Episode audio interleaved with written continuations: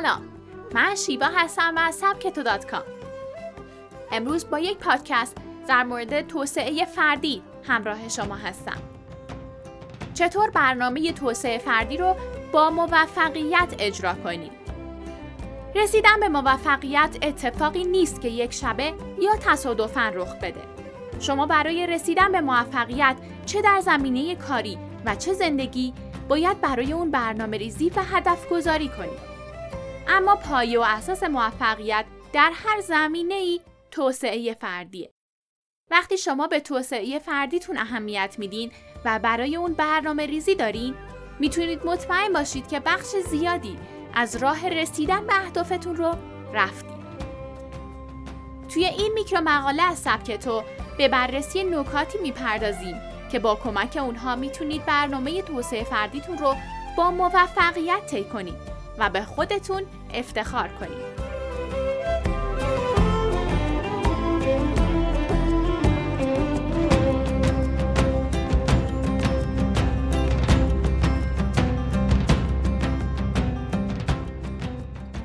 فرقی نمی‌کنه که شما مسیر توسعه فردی خودتون رو پیدا می‌کنید یا مجبور به ساختن اون میشید. اگه مسلح به این قوانین باشین مشکلی مانع شما نخواهد شد. مسئولیت پذیر باشید تا بتونید همه چیز رو کنترل کنید. اولین قاعده بازی اینه که یاد بگیریم تقصیرها رو گردن دیگران نندازیم. مسئولیت کارهای ما به عهده خودمونه. تا زمانی که از مواجهه با نتایج اعمالمون فرار کنیم، نباید انتظار بهبود توی روند کارهامون رو داشته باشیم.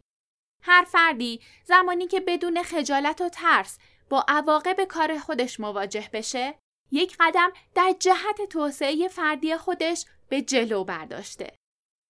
یک بار برای همیشه از شر نگرانی خلاص بشید. برای این کار باید سراغ منشأ نگرانی هامون برید و اونها را از چشمه بخوش کنید. با کوله باری از ترس و استراب به عاقبت خوش هیچ راهی نمی رسید.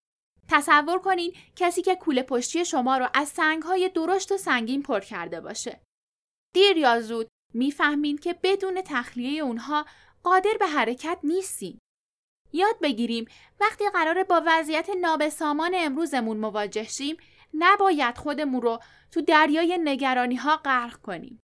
بیایم مثل یک کوهنورد با افق دیده باز و لبخند پیروز مردانه به سوی دشواری ها بریم.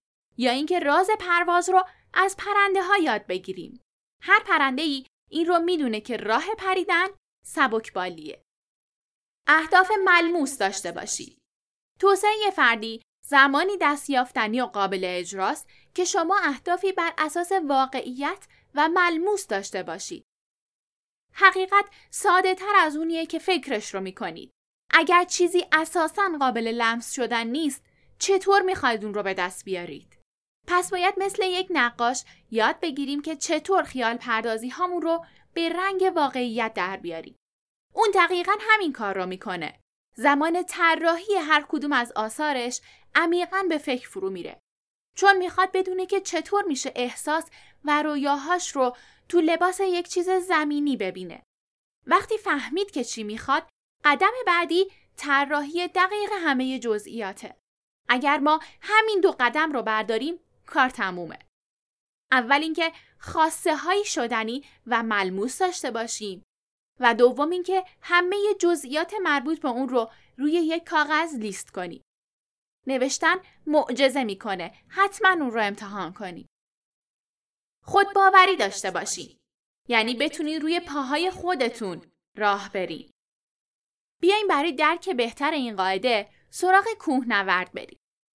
همون لغزیدن ها، خستگی ها، موانع و خطراتی که تو فتح قله گریبانگیر کوهنورده سراغ افرادی که تو راه توسعه فردی و رسیدن به موفقیت هستند هم میاد. راجب خودباوری صحبت می‌کنید. فکر می‌کنید که یک کوهنورد برای رسیدن به قله چند قدم برمیداره؟ هزار قدم؟ نه، ده هزار قدم.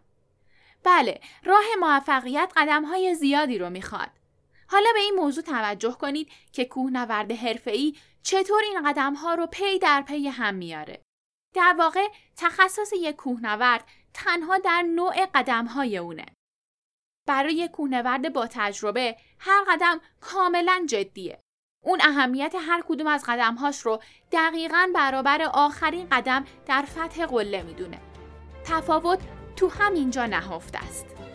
کوهنوردهای حرفه‌ای و افراد موفق توی راه زندگیشون جدی و مصممن. اونها برای برداشتن هر گام رو به جلو به خوبی تعادلشون رو حفظ می‌کنن.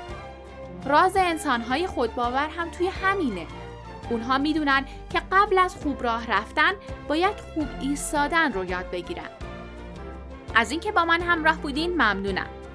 پادکست ها و میکروکتاب های سبکتو رو از اپلیکیشن اندروید سبکتو توی کافه بازار دنبال کنید.